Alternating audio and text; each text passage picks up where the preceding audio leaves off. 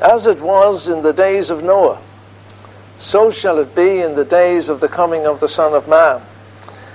Jesus said that as it was in the days of Noah, in the end times, it was going to be the same.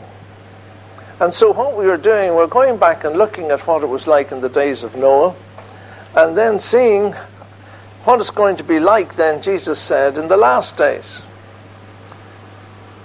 Seems the obvious thing to do, doesn't it? So let's turn our Bibles again to Genesis chapter 6. Genesis chapter 6.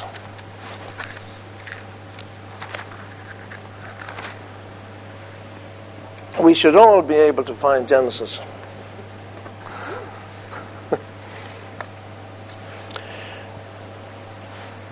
and God has been giving Noah instructions. And we were saying how amazed Noah must have felt when God started telling him his plans. Noah walked with God. He, he was a friend of God's, and God spoke to him and revealed his plans to him. And it must have been quite a surprise when God told Noah what was in his mind. And last week, or a, week, a couple of weeks ago, we, we saw that he told him to make an ark, and the size of the ark was enormous. And he told him how to, to, to make it and to put pitch on the inside of it and pitch on the outside of it.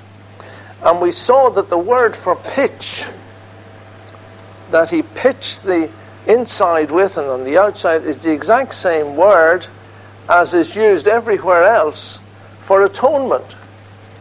So the word for pitch is the same word as atonement. And we saw that the ark was a type of the Lord Jesus. And when we are in the ark, when we are in Christ, we are saved from the storms that are going to come of judgment against this world.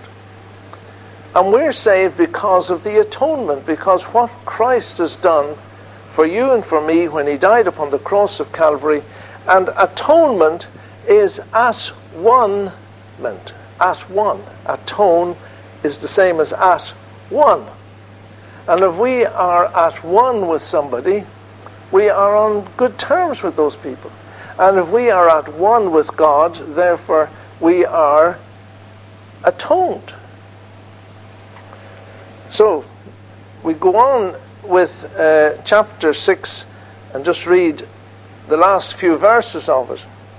He was told to make the ark and how it was to have a window in it.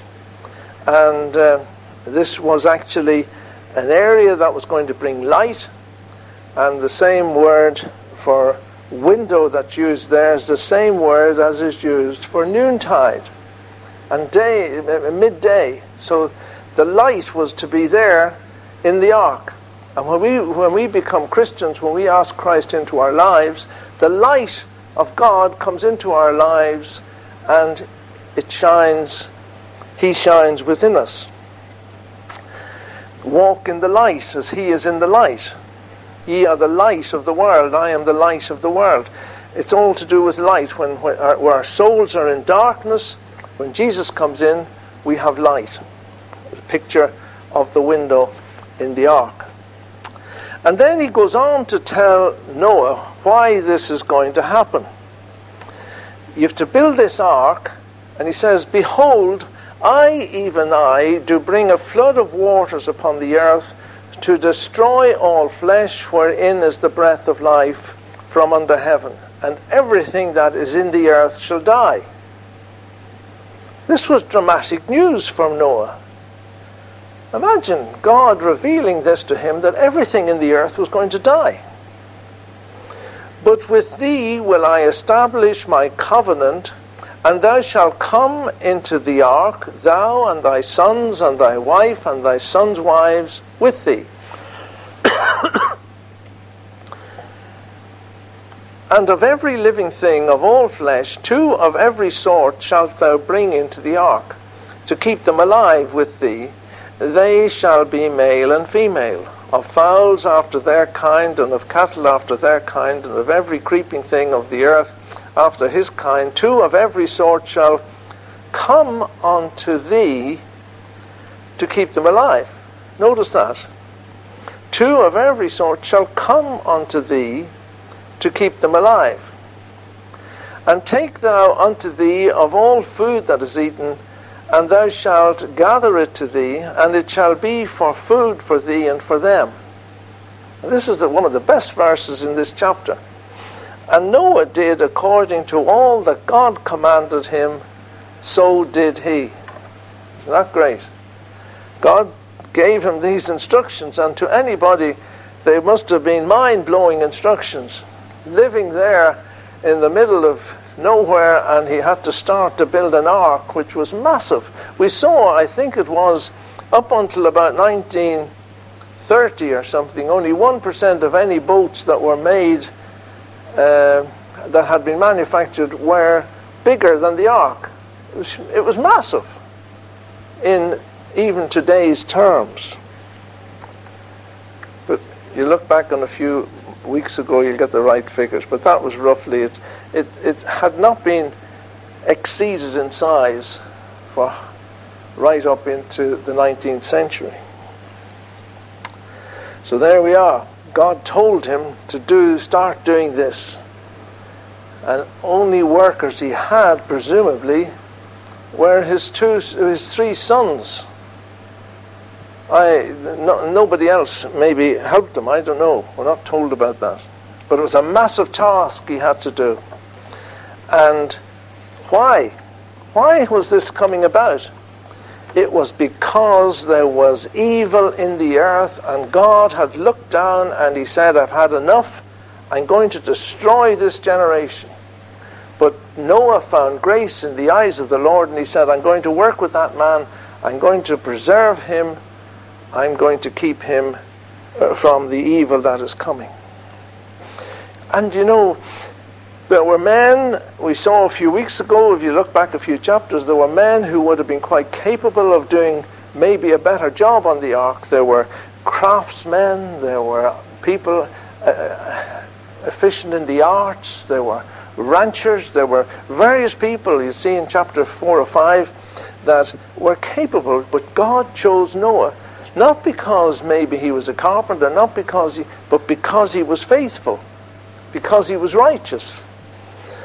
God will then, if he gives you a task to do, will give you the wherewithal to do it, the ability to do it. God won't give you a job and just leave you there uh, high and dry. But it was mainly because the people had gone their own way in the world, and evil had come into the world. And we what do we say? As it was in the days of Noah, so shall it be. Oh, yes, things are evil now. There's violence in the earth. People are beginning to worship other gods. You know, an amazing bit of information came in uh, just during the week. There is this joining together of all the religions of the world. And we've seen it so much more in these last few days where, where there are joint services worshipping false gods and trying to make them into kind of Christian services. The, the, the, new general director of Scripture Union in the Republic of Ireland is a Roman Catholic. Isn't that incredible? Isn't it? Cannot believe it. That a man who is a practicing Roman Catholic has now become general director of Scripture Union in the Irish Republic. It's, it's just something I, I, I can't get my mind around. It's, it's all this blurring of the edges of what we believe and what we expect of people in high places. If you go and read the articles of religion in the front of the Book of Common Prayer, you'll see what they think of the, the, the, the Roman Catholic religion. Those are the, the principles which should be laid down by people, principles which are in accord with the Word of God. But you see, I remember years ago somebody saying to me, soon there will be a religion without a cross. There'll be Christianity preached without a cross. And if you were listening to the Sunday program this morning, you will have heard that there were a lot of Christians meeting in Israel. And the Prime Minister gave them a great welcome, and they are called Christian Zionists. They come under the heading of the Christian embassy in Jerusalem. And it sounds very good. A Christian embassy, and they'll be there and they'll be preaching to the Jews. They won't. They have a policy that they will not preach Christ Jesus to the Jews. There are some services going to be in the town. There's a thing called Exodus, and there's going to be a, a, a service in the town. Exodus do not preach Jesus Christ to the Jews. I, I, I queried it with them. I couldn't, uh, I thought I'd just check was I right. And here's what the chap says. We are very evangelical in promoting a biblical gospel, as in Isaiah 52 7, and in the use of Old Testament prophets. We seek to be like the Good Samaritan. We express love to the physical brothers and sisters of Jesus. It is not our policy to convert Jews to Christianity. What did Paul say? The gospel of Jesus Christ is the power of God unto salvation to the Jews first and also to the Greeks. What did they do? Paul went out and he went into the temple. When he was arrested the final time, he was arrested in the temple, preaching to the Jews. But these people say, no, we, we, we don't preach to the Jews. And they're bringing Jews back to Israel from Russia and places. They're preaching a gospel without a cross. It's become a social gospel. They're bringing those Jews from Russia and elsewhere, putting them back in Palestine, and there, there's going to be terrible trouble in Palestine. They're leaving them there without Christ, without hope in the world, and I can't understand. But that's what's happening. There's a blurring of the edges of what we believe and what we're supposed to teach people.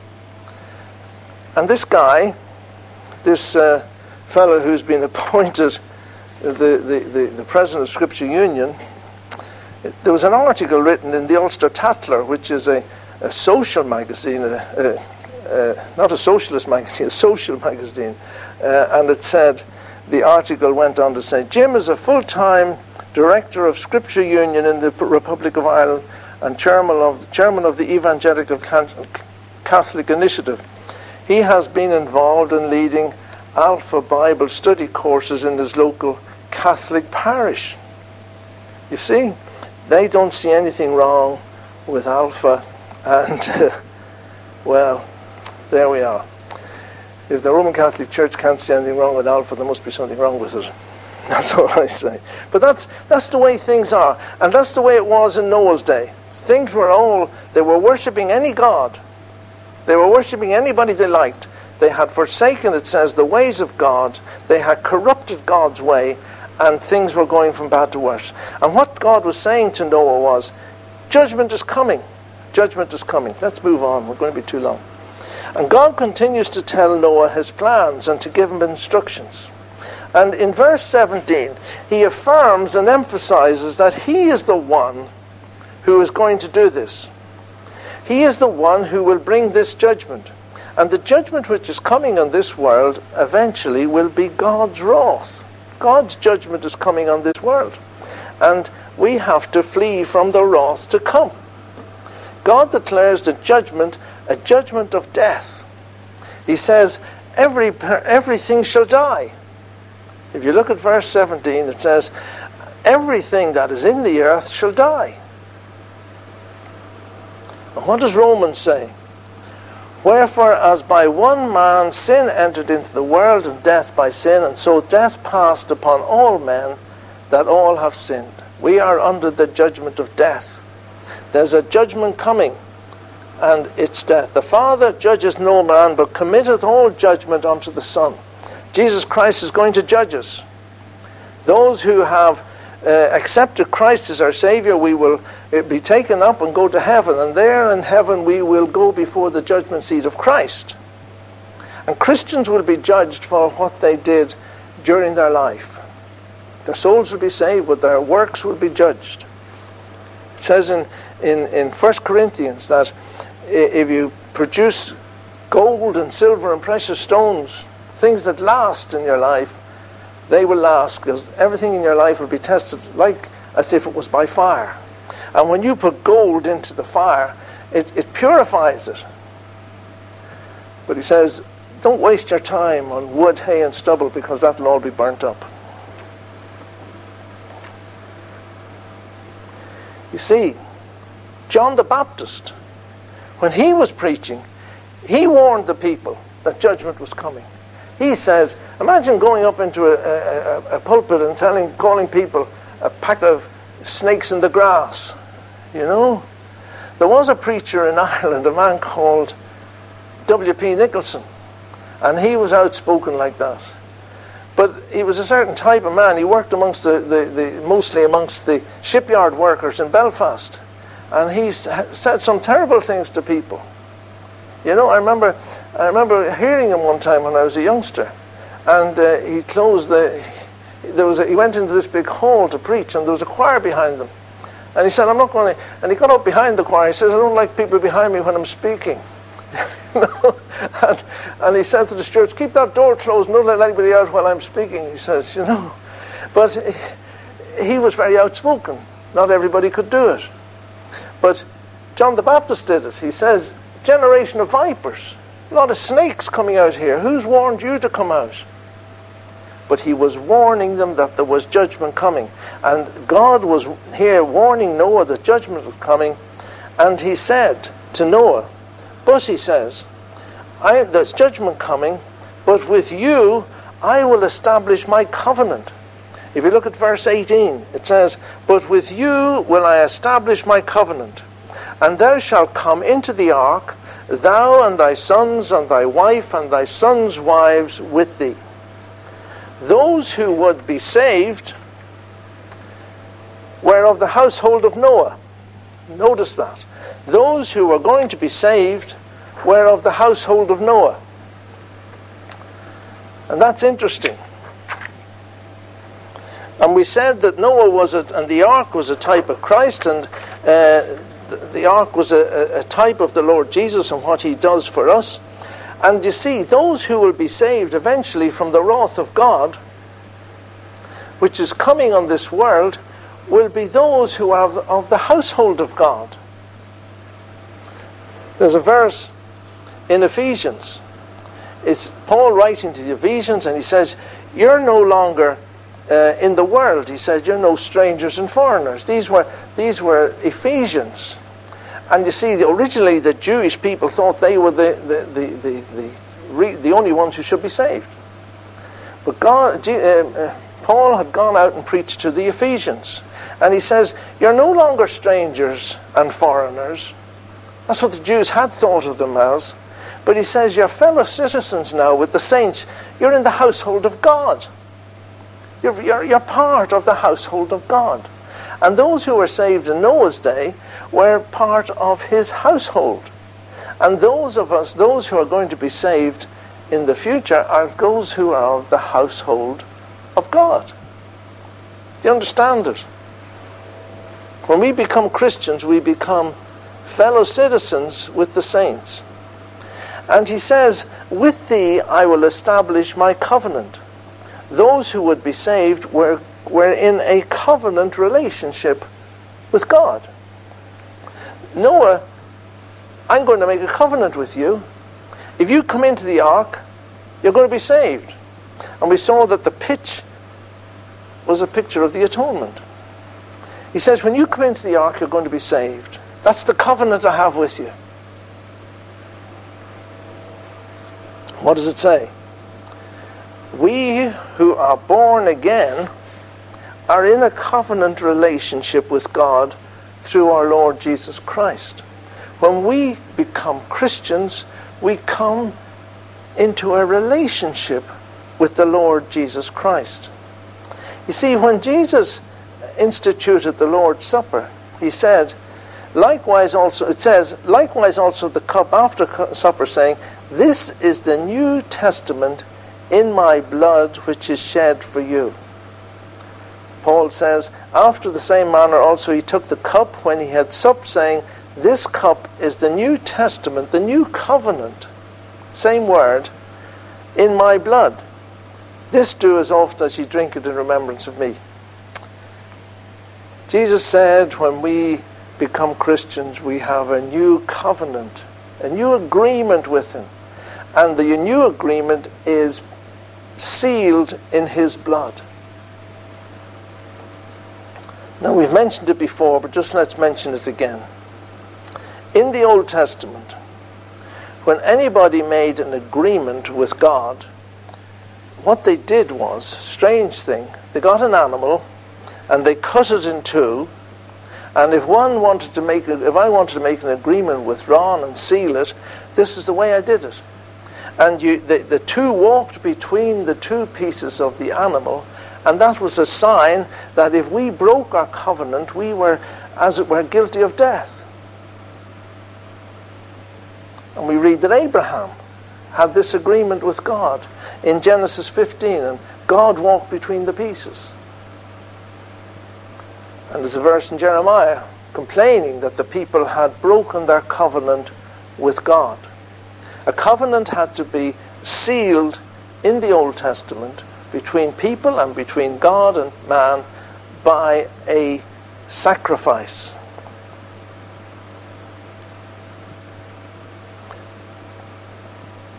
And so, when Jesus instituted the new covenant between man and God, it was in his blood. He died. That was the sacrifice.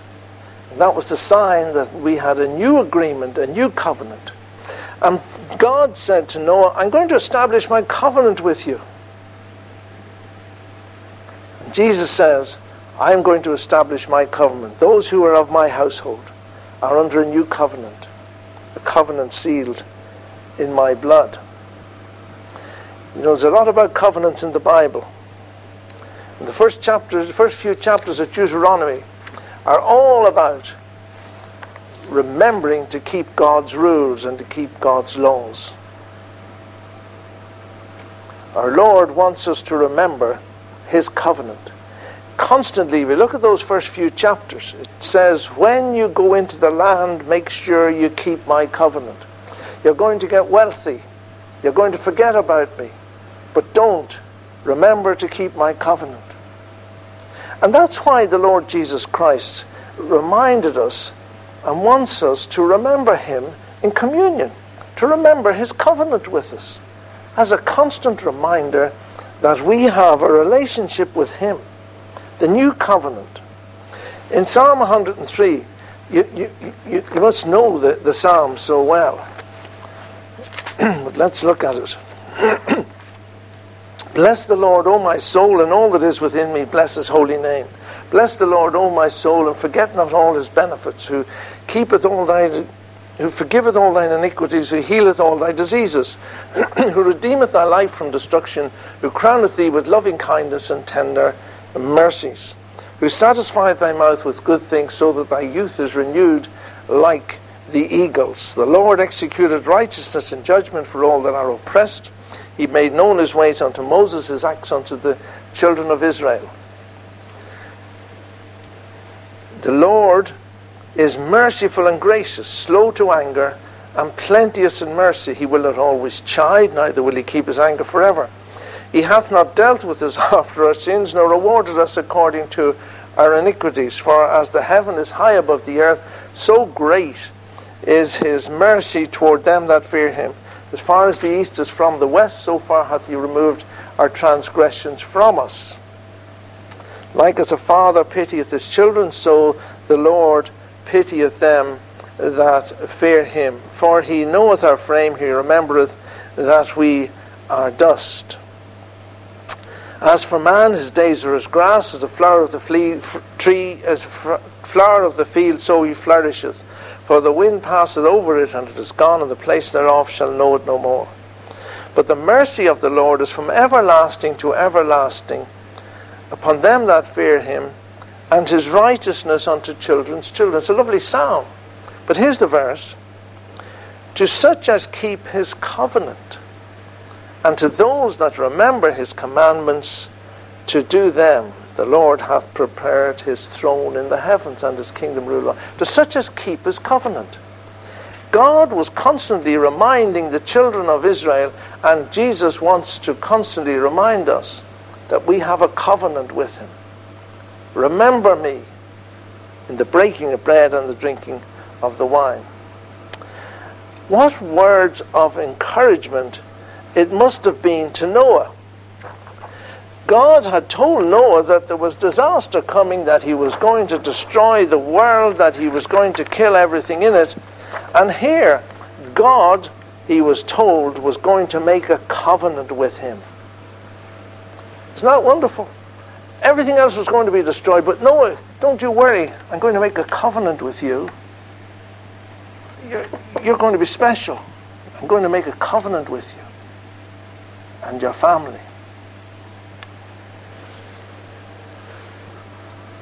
When, it says it here in verse 18, get back to Genesis. But with thee will I establish my covenant, and thou shalt come into the ark. Those who were in the household of Noah, God was going to give them a covenant. Those who are in the household of faith, those who have trusted the Lord Jesus Christ, we have a covenant with God. And God never breaks his covenant. What news for sinful man? The holy God. This is wonderful news for people out in the world. The holy God wants to make a covenant with man through the death of his beloved Son. If man doesn't, then there is the wrath of God still on man. He that believeth on the Son hath everlasting life. He that believeth not the Son, Jesus said, hath not life, and the wrath of God abideth on him. You see, we hear so much, and it's true, about the love of God. God so loved the world that he gave his only begotten Son. But until we accept that sacrifice as for our own selves personally, the Bible says the wrath of God still is there, resting on us. You see, when Jesus died on the cross, he bore the wrath of God. God poured out his wrath on this, his beloved Son when he was on the cross. And Jesus cried out, My God, my God, why hast thou forsaken me? Why? Because he was bearing the sin of the world, he was bearing the wrath of God. Therefore, if we come to him in repentance and faith and ask him to be our Savior and Lord, we don't have the wrath of God on us. But if we don't come and ask Him to be our Saviour and our Redeemer, the wrath of God is still upon us. And you know, there are dozens of verses in the Bible, in the New Testament, that tells us that the wrath of God is going someday to come on this world during the Great Tribulation. Look at some of these. We, we just look at the ones uh, Romans 1.18. Let's look at a few of them quick, very quickly. We looked at that one in John. That's the wrath of God abided upon him. Romans 1. For the wrath of God is revealed from heaven against all ungodliness. The wrath of God. God is love. But there's God said, I'm a jealous God. God is a God of justice. Ephesians 5 6. For we know that no whoremonger or unclean person or covetous man who is an idolater hath any inheritance in the kingdom of Christ and of God. Let no man deceive you with vain words, for because of these things cometh the wrath of God upon the children of men. The wrath of God is coming. Colossians 3 and verse 6.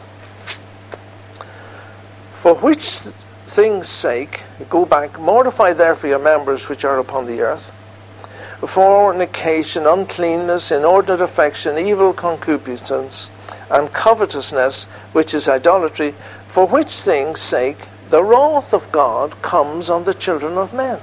That God is going to pour out his wrath. Go on to Revelation. And Revelation gives us a very vivid picture of what is going to happen in the future. Revelation 14 and verse 10. These are very solemn words. The same shall drink of the wine of the wrath of the wine of the wrath of God, which is poured out without measure into the cup of his indignation, and he shall be tormented with fire and brimstone in the presence of the holy angels and in the presence of the Lamb. Uh, 14:19 and the angel thrust in his sickle into the earth and gathered the vine of the earth and cast it into the midst of the winepress of the wrath of God. Revelation 15:1. These are talking about the seven plagues. And I saw another sign in heaven, great and marvelous, seven angels having the seven last plagues, for in them is filled up the wrath of God. Revel, uh, Revelation 16 went 1. And I heard a great voice out of the temple, saying to the seven angels, Go your ways and pour out the vials of the wrath of God. We should warn people that the wrath of God is coming on this earth. Noah had to do that. Poor old Noah, there he was, in the middle of this flat area, presumably. He must have had a fairly flat area to build this boat. And people coming and asking him, What are you doing? God's judgment is coming. God's judgment. That God is going to send the flood. Oh, for goodness sake, catch yourself on. You know, he's hammering away and building the boat. 120 years. What a what preaching. They said he preached righteousness. The wrath of God will be revealed as it was in the days of Noah. We need to tell people the wrath of God is coming on this earth. And all these signs that we have been seeing over the weeks about compromising Christian things, all leading to the Antichrist coming, the one world religion. There will be a one world religion. And it's coming. It's coming. People don't believe anymore that the only way to Jesus Christ is through the Lord. Only way to, to salvation is only through the Lord Jesus Christ. They see good in other religions. The Bible says that the, the other religions are evil. The gods of the nations are demons, it says. But no, we say that there's some good in these religions and we should pick out the good bits we should all get together with the good bits and no, the Bible says, you know what the Bible, Joshua was told. He says, don't even mention the names of these other gods. That's what that was the standard God said. Don't even mention their names. But no, we see some good in them. And we must point out the good things and all get together with a false unity. I could go on. There's uh, things to read out of this book, but we haven't time. Sorry. But that's the thing, picture. Noah was told there was judgment coming, and Jesus said, As it was in the days of Noah, so shall it be. So let's take Jesus' words as being true. Now, this is just an interesting thought. When I was a young fellow, and I suppose lots of kids think the same way. How did Noah get all the animals? How did he go? Did he have parties going out grabbing a couple of hens and shoving them in a bag and, and keeping them there and then getting them into the ark? No, look at what it says in verse 20. Get all these animals, it says, two of every sort shall come unto thee shall come. God, in some miraculous way, ordained that these animals started arriving. He didn't have to send out search parties for a couple of elephants and two giraffes and things. They came to him. I never realized that until recently. It says, They shall come unto thee. You know, isn't that, isn't that interesting? They shall come on, they shall come unto you. You're not going to have to go out and get another couple of badgers, you know. And, uh, and these were just the initial instructions. These were just the initial instructions that God was giving Noah. But he said, just as a matter of interest, they shall come unto thee. Because I'm sure that would have been a bit much for poor old Noah. He received his instructions. And this is, we'll finally close with this. Thus did Noah. He got all his instructions. And he must have, when God stopped speaking, he must have been, his mind must have been blown. Gosh, how am I going to do this? Get this ark built. Get all these animals. Imagine telling people. Imagine you being Noah. And people were the same in those days as they are now. But imagine him building this ark. And then what are you going to do? Well, I'm going to get all these animals. And I'm going to bring them all. I'm going to get two, two of every animal. I'm going to put them in this ark. And then I'm going to have to get food. And I've, that field down there, I've that all planted out in barley this year. And I'm going to get that and store it up. And I'm going to get it into the ark. And then all the other animals, a couple of elephants and a couple of this. And then some of the animals I'm going to have to get more of. Because there are clean animals and unclean. It must have been, they must have thought he was, he was off his rocker. Him working away in this boat. You know, when we used to live in Northern Ireland, there was a fellow built a house, and he built it, and he'd been building it for about 30 or 40 years. And people used to go and look at this place. You know, it was the weirdest thing. But they thought he was had a bit of a screw loose, this guy. He had a, he had a phobia about little castellations. He had them everywhere. And it was the weirdest house. And that's the way people imagined him. He, this guy's off his rocker. And they must have had the same idea about Noah nearly. If, they, if you, if you were, if, if, you know, that he was going to get all these animals into this ark, and then it was going to, God was going to send the flood, and they were going to be the ones that were going to be saved. And unless you're in the ark with me, you're going to be lost. And you know, people, when we tell them that God is going to judge this earth, and that there is going to be a great tribulation, that there is going to be an antichrist, and that there is going to be persecution and death, people ignore you. He received his instructions. And then it says, Thus did Noah, according to all that the Lord commanded. What a wonderful testimony that is to Noah. That man did everything that God told him to do. It's not wonderful? Could that be said of you and me? And so the work began. 120 years of hard work and preaching righteousness, telling people to get right with God. That was his, that was his only message. Get right with God. Because if you don't get right with God, judgment is coming. And you know, the other sad thing, no converts, except his own family. The only people that believed him were his own family. But you know, that was success. Because sometimes your own family are the most difficult people. They must have been convicted by this godly father and husband. Mrs. Noah must have been convinced that her husband was walking close to God. And she says, I'm in this with you. Two sons, three sons must have said, Yes, Father, I can see that you're walking close to God. We're in this with you. And their wives were the same. Don't hear anything about the wives, mothers or fathers. They were left outside.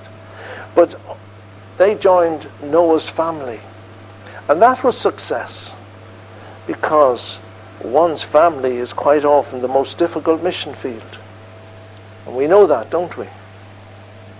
And so Noah did all that was according to what God had told him. And talking about one's family being the most difficult mission field, there's an interesting verse in John, John chapter 7 and verse 5. Jesus had been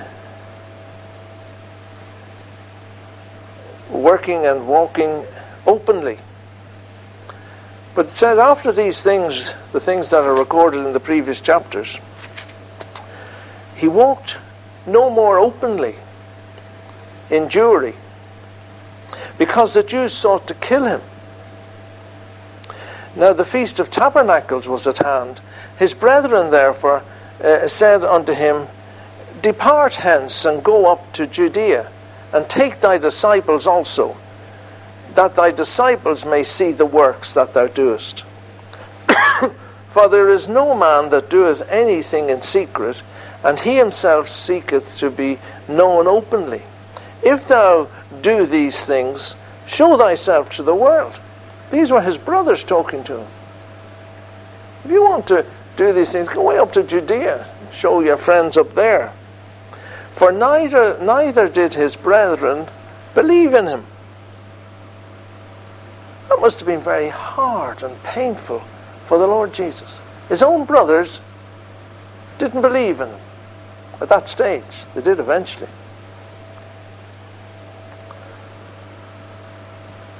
So take comfort in that. When we're working with our own families, it's not always easy. Even, it says here, the brothers of Jesus did not believe in him.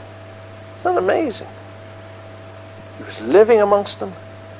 He was sinless. He was living a life of sinless perfection. And yet, his own brothers didn't believe in him. incredible? But Noah had success with his family. But the secret was that he did everything God told him to do. Judgment is coming on this world. There will be a great tribulation. There will be problems. There will be terrible difficulties. And it is our duty to do everything that God tells us to do. Go ye into all the world and preach the gospel to every creature and to every nation. And to do everything, God, to, to go where He wants me to go, to do what He wants me to do, and to be where He wants me to be.